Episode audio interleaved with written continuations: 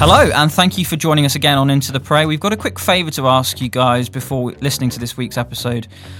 We want to ask you to go ahead to rate and review Into the Pray so that we can lift the level of what we're doing further. Visibility in the podcast charts would help with that massively. It would also help to address the imbalance where folk can often be very specific and more than willing to leave reviews or so-called reviews when they're not happy with what we're doing. So there are, we believe, a vast majority of you who are happy and appreciative and grateful It'd be very good to convert that into rates and reviews that give us a more reflective presence in the podcast chart. So if you go ahead and do that, we've also got a new Patreon page. If you want to become one of our patrons, stroke supporters, please do follow that link, look at the information, and consider doing that as well.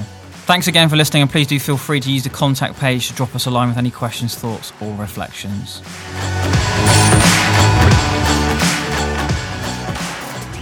The devil wants that. On the one half is the blessing camp, and on the other half is the repent camp. That's what the devil wants, okay? And that is what's happening. But actually, it comes back to this misunderstanding of what it means to, to know and worship and love a good God. Is that the blessing is the repentance. God, for all intents and purposes, needn't be there.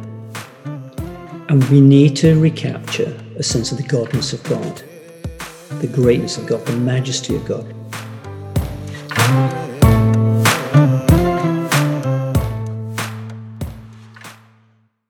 Hello, everybody, and welcome to this next teaching episode in the book of 1 Corinthians entitled City of Temples. This is the um, 39th episode in this book. And today it's going to be a little bit of an aside, really, from, I say an aside, but a slight di- digression from from our passage, obviously to date, it's been very much a question of going through each verse or section by section. I want to. I came to I came to the scripture today, and I wanted to. I had a sense of needing to pause. You know, um, it's very easy to get caught up in making your way through a text to the detriment of anything in your life changing. And it just began to strike me that we're talking about the Holy Spirit, we're talking about the person of the Holy Spirit. And we can easily miss him. We can miss him in the process of studying, we can miss him in the process of learning and you know there's just there's always this risk of missing the Holy Spirit because because of the subtlety that that often is. It's a subtle thing sometimes, but so I, I don't want us to miss. I, I don't want to miss him. Um.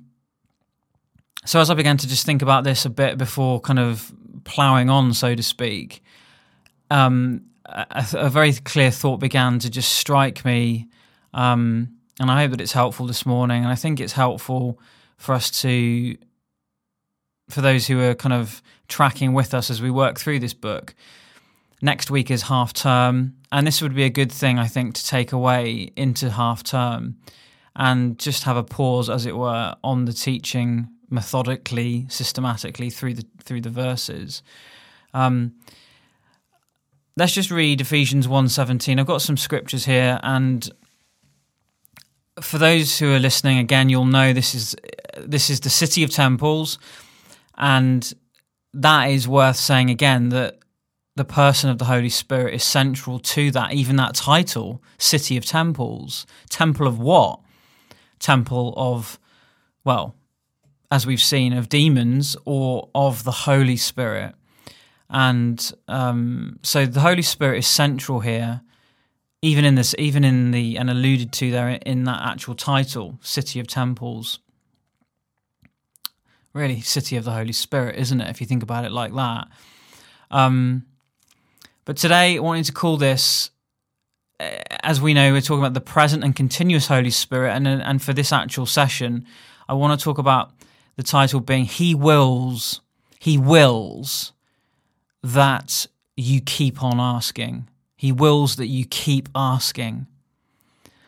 And you're going to see what I mean by that in just a moment as we go through these texts. So if you've got your Bibles to hand, I hope you have. Um, let's go to Ephesians 1. This is a critical verse for us, I think. today and have your finger in Luke 11 as well. Ephesians 1, and you'll know that I tend to read the ESV, and you'll also know that I tend to refer to the Amplified Classic, the AMPC. Um, let me just read this verse. This is a, this verse again. I don't want to assume that everybody knows this or appreciates this. This verse um, is one of Paul's major New Testament prayers that I'm about to read you. Um, and when I say that, what I mean is it's one of the critical moments, one of the um, if you if you read the whole of the New Testament or all of Paul's writings, this this stands out as a major New Testament prayer. In other words, something that, irrespective of which book we're reading, that it appears in, it's a major it's a major kind of heartbeat of Paul. That's a good way of I think of thinking about it and, and expressing it. It's a major you know, a, sig- a signature reality, a signature prayer, a major New Testament prayer that I'm about to read you here. Ephesians 1:17. And I'll read in the ESV. I do not cease to give thanks for you, remembering you in my prayers, that the God of our Lord Jesus Christ, the Father of glory, may give you the spirit of wisdom and, and of revelation in the knowledge of him. The Amplified Classic puts it like this For I, I always pray to the God of our Lord Jesus Christ, the Father of glory, that he may grant you a spirit of wisdom and revelation, of insight into mysteries and secrets in the deep and intimate knowledge of him. The Amplified is normally amazing. I find it very helpful. I actually think it's a little bit weak in some respects. I'll, I'll just mention that in a second. Um, but just thinking of part of the rendering there of insight into mysteries and secrets makes me think of Jeremiah 33, that classic chapter, one of my favorite. In fact, it was the chapter that an excerpt, a passage from, was read at our wedding day. The promise of restoration. Um, but there, there are echoes of that, I think, here in, in this when it comes to you know of insight into mysteries and secrets. But as I just mentioned, I think the Amplified renders this verse slightly weakly. I think because the critical part of it is to do with the Holy Spirit. That's that's our that's our focus, and that's what I want to bring today. But look what look what it says in the in the ESV. It talks about the Father of glory that He may give you this, the Spirit, capital S, the Spirit of wisdom and revelation, whereas the Amplified talks about granting you a spirit, no capital. And um, it's important, I think, you may not need this pointing out to you, but some of you may may do that this is the Holy Spirit we're talking about. Paul's prayer, this major New Testament prayer for the for the New Testament church, all these different churches, all those different countries, all those different communities. Um, his prayer was that the Spirit, the Holy Spirit, would be granted to them, and in order that they would know Jesus better. That's the that's the paraphrase of this verse. So, Ephesians 1.17. Now, I'm going to read it in a few moments from the NIV, partly because that's how I memorized the verse when I was younger, but also because I think it does provide a, a, a key um, nuance that I want us to I want us to think about today, as I say, as we go into a half term break, as we have a, an extra period to think and and so on.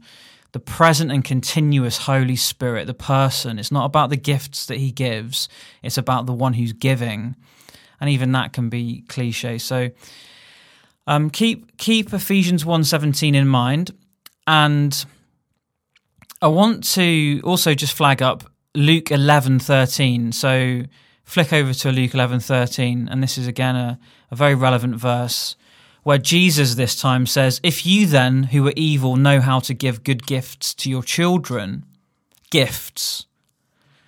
If you then know who are evil know how to give good gifts to your children, how much more will the heavenly Father give the Holy Spirit to those who ask him?" Exclamation mark. exclamation exclamation marks are important, aren't they? Um, for various reasons. Perhaps some of you aren't reading, which is why I just uh, emphasize that.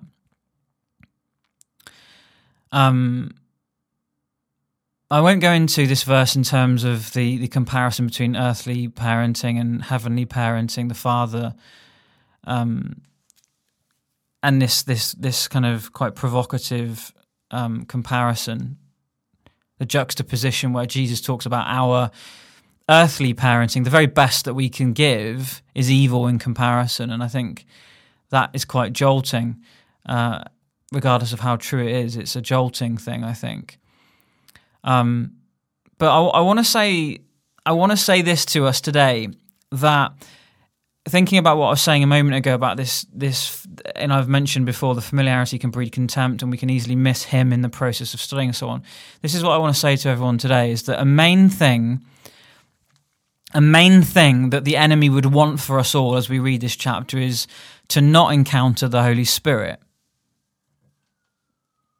I mean, that sounds like a fairly obvious thing to say, but I, I think it's worth drawing everyone's mind to that thought that the enemy would want us not to encounter the Holy Spirit, would not want would he would want us to not hear him, he would want us to not desire him, he would want us to not trust him, he would want us to not receive from him. He would want us the enemy would want us to read through theoretically with years long familiarity and not as a wide eye a wide-eyed child asking expectantly for a gift.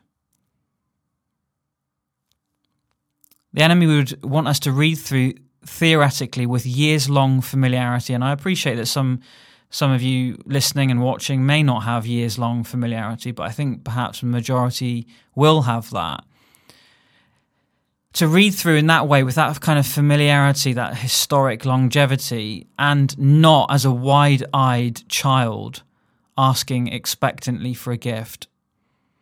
A wide eyed child asking expectantly for a gift. And it's that it's that whole thought of asking in a certain kind of way that I want us to take into the half term break.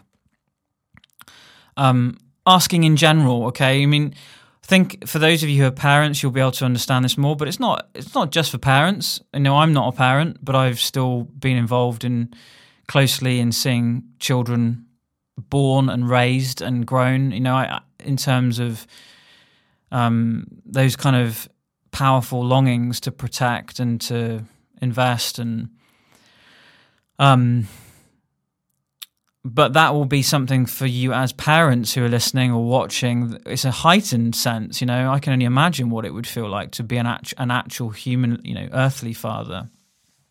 Um, what parent doesn't want to give a good gift to their child? What parent doesn't want to equip their child for their lives?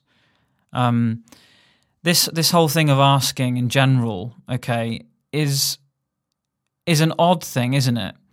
Um, we, we might we might ask for help. We might ask for someone's advice. We might ask for someone's wisdom, someone's area of expertise.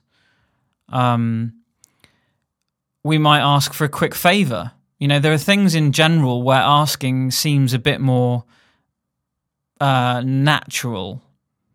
Um, and some of us find this general asking more more natural than others. Some of it, some of us find it very unnatural to ask for anything. Some of us are very reticent, very slow in coming forward, so, so, and for various reasons, you know.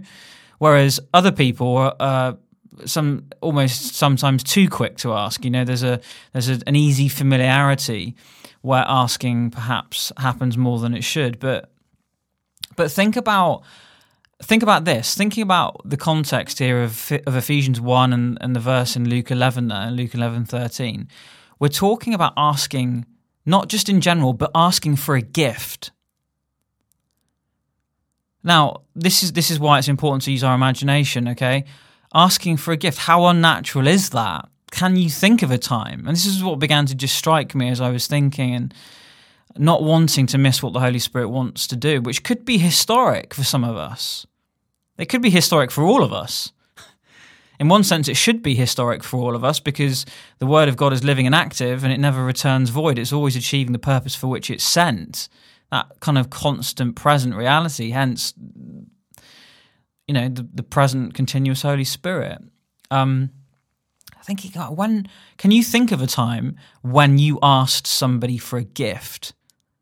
I mean, it's understandable. Hey, could you could you give me a hand lifting this sofa, or could you could you give me a hand changing this tire on the car, or um, could you do me a quick favor and run me a bath?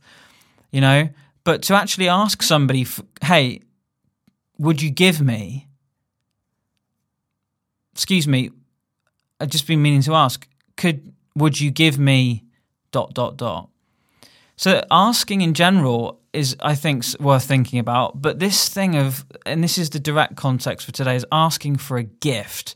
How unnatural. Can you ever recall asking somebody for a gift? Perhaps at Christmas, someone might ask you, "What would you like?" Somebody might, who's close to you, might say, "Hey, listen, Christmas is coming up. Could you give me, could you give me a list?" You know, mum, my mum does that every year. My my dear mum does that every year, and I more than happily give some ideas. Um, and I'm sure all of you listening, there is some familiarity with with that. Um, at Christmas time or whatever. But aside from those kind of festive calendar times, who approaches someone to ask them specifically for a gift? I mean, it's just an odd, an odd thing. I just don't think that would ever happen. Um, by the way, just as a quick aside, um, on gifts, giving gifts as a love language, I think, I think, I think we all have that as a, you know, we all love to receive gifts, and some people like to give gifts more. But I think, you know, you can give gifts intelligently, can't you? I think the best gift, the best kind of gifts, are not when somebody says, "Hey, what would you like," but actually gives you what you would like because they know what you would like without having to ask you what you would like. You know, those kind of intimate, uh, intelligent gifts where people just know what you like, the kinds of things you like. Those are the best kind of gifts. And I think that's worth thinking about today as well, because I think God gives with that level of forensic, intimate, perfect knowledge. Psalm 139, um, again, that, that makes even the best human give gift giving look evil in comparison. I'm not going to go into that particular nuance today. But think stay, staying on track, who, who approaches somebody to ask specifically for a gift? I mean, this seems to to be an odd thing indeed, and I think one of the reasons why it seems so odd for us is because we stopped being children a long time ago.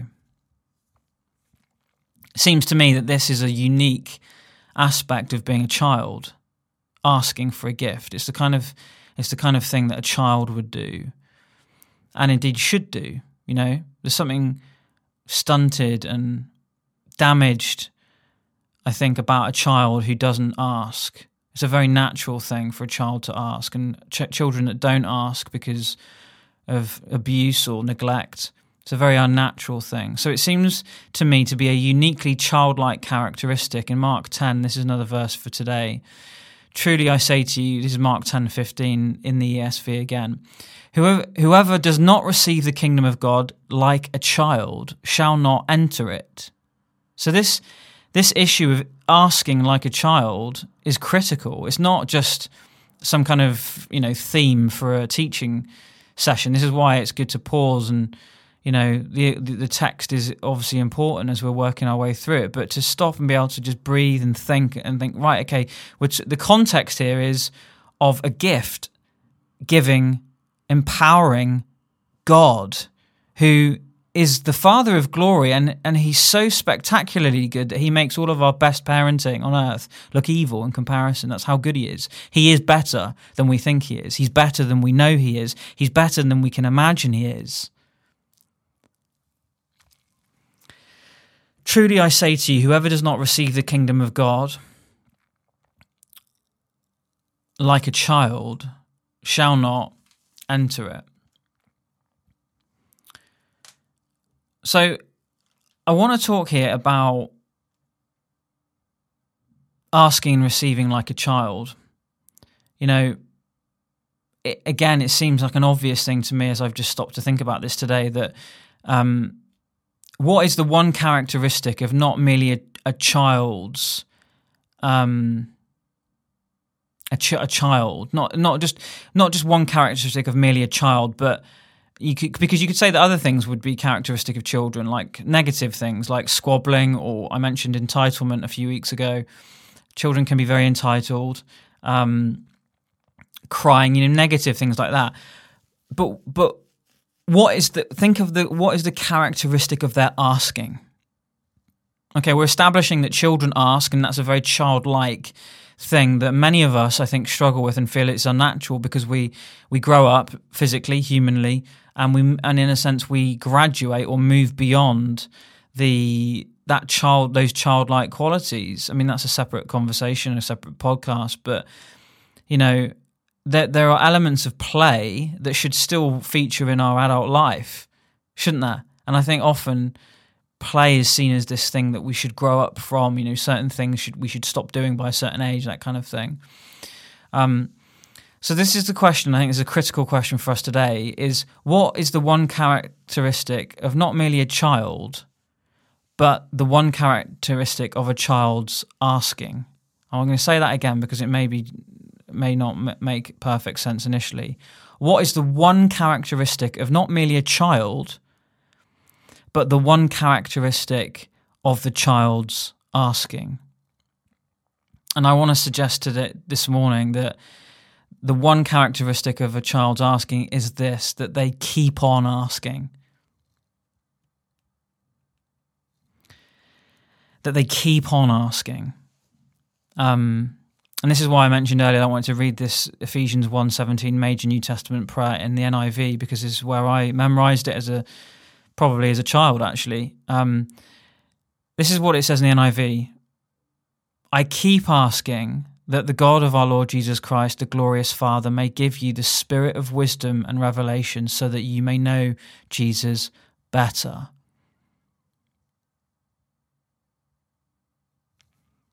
I keep asking.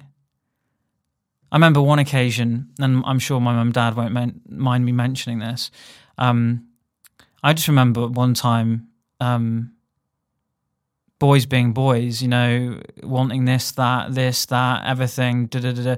The the thing, and very understandably, you know, you boys are never satisfied. Was the was the what was leveled at us as children, which would have been true. This is what I'm trying to say today, and that can be exasperating for fathers. You boys are never satisfied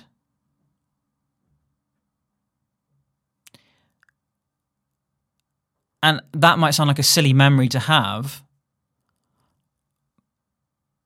But Paul's saying here, and if you remember that in uh, uh, the first verse of chapter 11, Paul is talking, saying, hey, guys, you need to, you need to imitate me as I'm imitating Jesus. So this is Paul's major New Testament prayer in Ephesians 1.17. And what do we read here in the NIV? He keep I I I keep asking. So if we're going to be faithful in imitating Paul, imitating Jesus, we have to keep on asking. And I want to suggest that maybe some of us are satisfied. You know, this whole thing of parents who are exasperated because of this insatiable desire of children for more, more, more, more, more. Just been to McDonald's, is that not enough? Children whinging because, you know, they've soon forgot, forgotten the memory of McDonald's, whereas the parents are thinking, we've just taken you for a treat to McDonald's. Uh, are we, are you satisfied? Little children are never satisfied. A, a unique characteristic of, of a child is not, not merely that they ask, but that they keep on asking. And that's why I've entitled this today that that he wills that you keep on asking. He wills that we keep on asking. Children are never satisfied. This is why, left to their own devices, they'll eat too much Turkish delight. They'll eat the whole box and be sick.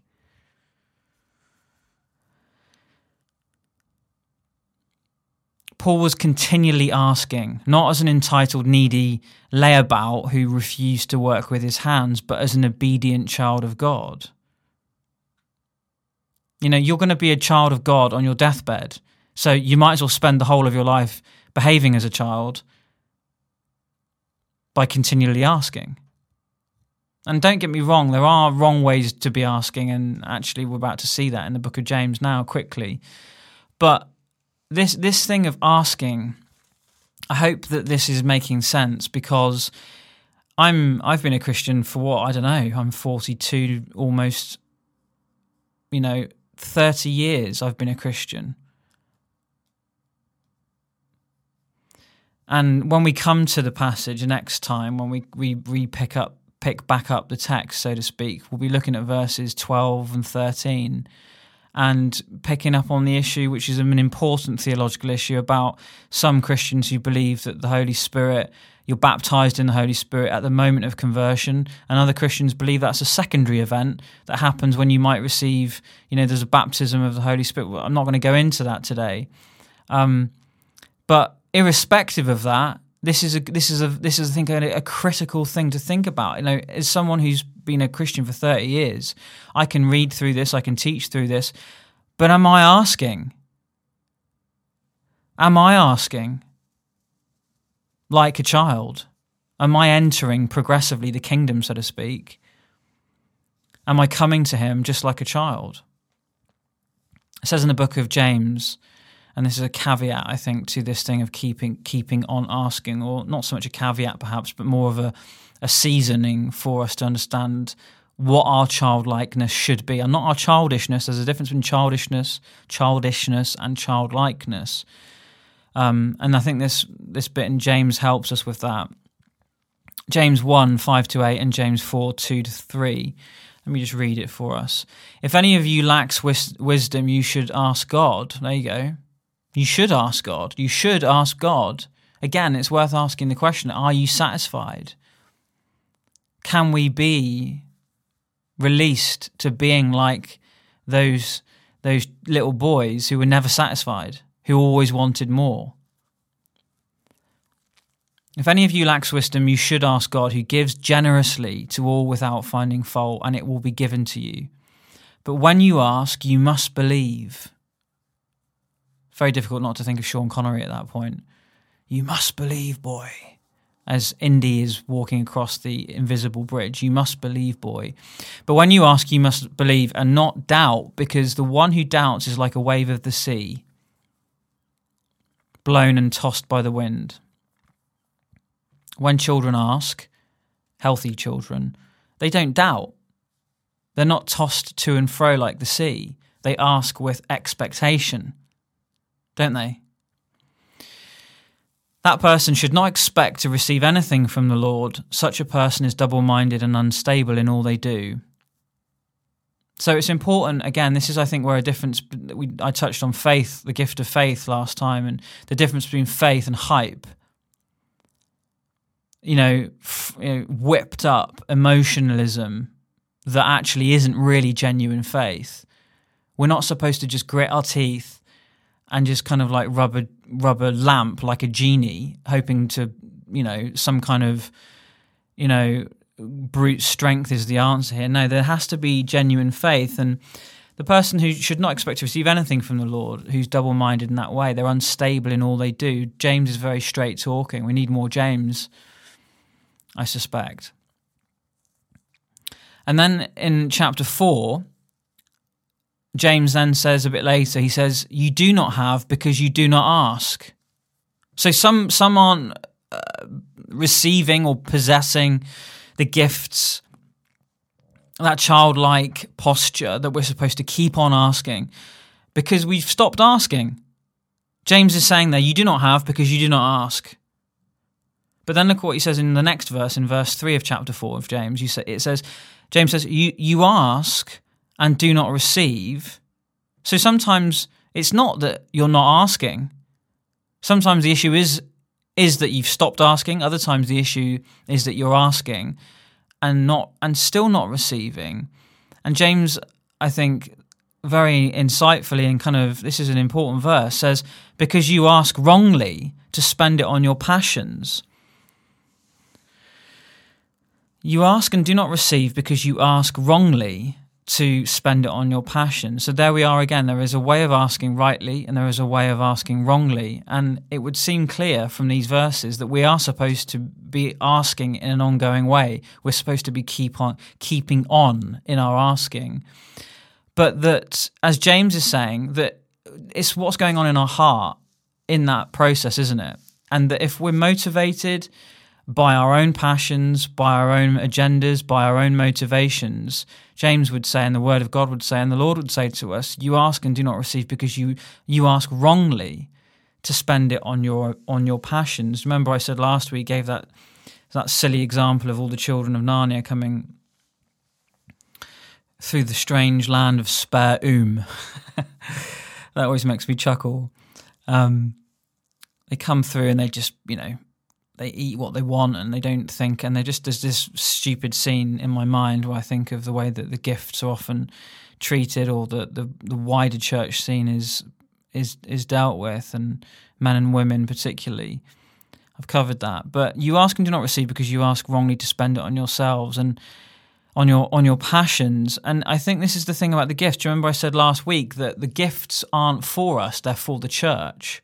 And so when we keep on asking for gifts for others, it's very different, isn't it? And I wonder how much that actually shapes how we ask and what we ask for and so on and so forth. And I think that's perhaps the difference here is that I could you could argue argue, but doesn't a child ask for purely selfish reasons? Yes, natural children do. Of course they do. Children aren't thinking, okay, what's the best motivation for me to have here as I'm asking for this, this, and this children, you know, you're not going to teach a five year old to. I can't even think of an example. You, you get my point. There are there's a natural sense in which that will always be, but but the answer to this is that we are to be children of the kingdom, aren't we? Thinking back to thinking back to the verse in Mark 11 sorry, Mark 10, truly I say to you, whoever does not receive the kingdom of God like a child does not enter it. And we're, so we're not children, any old children. We're children of, we're children of the king. We're children of the coming king. We're children of Jesus. We're children of Yahweh. We're children of the great I am. I am sends, who, who shall I say, who shall I say sends, has sent me, said Moses. I am. Tell them I am sent sent you, Moses. We're children of Him, we're children of Yahweh. And so, children like that, as we are, this is the miracle of, of Ephesians 1 and Ephesians 3, is that we've been sealed for the day of redemption by the Spirit. There will be a wedding supper of the Lamb, which will be literal. We're going to be experience. We're going to have a. There's going to be a consummation of a wedding that is permanent and eternal and every other marriage, every other covenant, every other consummation is just merely a copy of that, pointing to that. We're, that's the kind of children we are. And so I, I, wanted to leave that this week with with us, just as we have a, an extra week thinking about this, because it's it would be an absolute nightmare. It would be a, it would be a travesty if we were to read through this. Doesn't matter how long you've been a Christian, how long you have been baptized in the Holy Spirit. The, the point of this is that it, he, he is present and continuous. He's not present and continuous until you're 50. It's not that he's present and continuous until you retire. You know? And so the the devil would want us to read these passages and not realize that we should be asking. We should be keeping on asking and helping him, asking him to help to order the way that our heart is working as we're asking, and that we wouldn't be asking in the wrong way. In the wrong way, it's worth me repeating this this precious major New Testament verse here, just as we come to pray that Paul was continually asking, not as an entitled, needy layabout who refused to work with his hands, but as an obedient child of God. This is ultimately an issue of obedience and what is natural. And it may sound, may feel to some of us more than others, wildly unnatural to ask for anything, let alone a gift. Who asks somebody for a gift? It's so it's so odd, but the NIV I think hits it, nails it. Ephesians 1 I keep asking can we can we keep on asking as the night draws in, as the days get darker, not just in the seasonal sense, but in the spiritual sense? Can we keep on asking that the God of our Lord Jesus Christ, the glorious Father, would give you the spirit of wisdom and revelation so that you may know Jesus better? The ultimate point of this is to know him better. And I touched last week on the on one of the gifts being the utterance of wisdom, and here we are. We have this beautiful sense of the Spirit gives both wisdom and revelation, and they're related. But the end, the end game of this, the end result of this, the whole point of it, and this is, I think, the answer about why we ask, why we keep on asking, is so that we would know Jesus better. As Graham Kendrick said, knowing you, Jesus, knowing you, there is no greater thing. You're my all. You're the best. You're my joy, my righteousness. And I love you, Lord. It's all about knowing Him. And He is a good, good Father, perfect in all of His ways. And He longs for us. In fact, I think He commands us because the command is to imitate, imitate Paul as He's imitating Jesus. And Paul keeps asking for the gift of the Holy Spirit and the gifts that He gives. I'm going to talk when we come back to this after half term about the empowerment of the Holy Spirit, the power. Paul had gone to Corinth resting in a simple demonstration of the Spirit's power. And um, there's much to be said. And again, there's no rush with any of this, but I hope that's been helpful today. Maybe for some more than others who have natural leanings and inclinations not to ask for anything, let alone to keep on asking for this kind of gift. He wills that we keep asking Him. The present continuous Holy Spirit wills that we keep asking Him. And, and Lord, I do, I do, just as I'm looking at this verse now, I do dare to even echo and repeat Paul's ongoing prayer that the God of our Lord Jesus Christ, the glorious Father, may give you, may give me, may give us all listening the spirit of wisdom and revelation so that we may know you better, that we would know you progressively, Jesus, and that as a result we would be more like you. Help us to be children, help us to know your playfulness, help us to know that there is nothing that we can do to make you love us any more, and there's nothing that we can do to make you love us any less, and that none of us love you as we should, and that you are changing us from one degree of glory into another. And so, Lord, I pray this would be an encouragement for us all, not only to keep on asking, but Lord, that there would be testimonies and actual life experiences across experiences, across ages of keeping on receiving. And Lord, I pray in the name of Jesus now for that receiving of your Holy Spirit. Maybe for some, for the very first time, for that baptism Lord, help us to understand about these theological issues, what is truly the case, whether it's truly that it all happens at once at conversion, or is there something, is there more? Is there something secondary? Help us to answer these and think about these questions. But in either case, Lord, we come as a child and we, we as such submit ourselves to you and ask that you would be God for us, we don't come as a child to try and work it all out. We come expectantly, looking to you. Just had a, a, flashback in my mind there of the Despicable Me film for anybody that's seen it, and the little girl in that who has an obsession with furry, fluffy unicorns. That's how we're to ask Him. That's how we're to keep on asking Him. And Father, I pray that in Jesus' name you'd help us to do that. You're the Father of glory, and we worship you. In Jesus' name, Amen.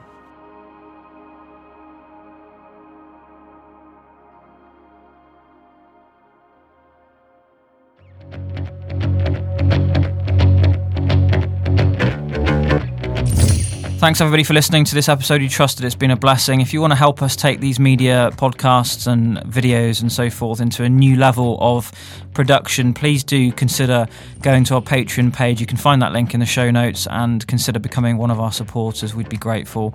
Until next week, let's keep praying. Maranatha, come, Lord Jesus.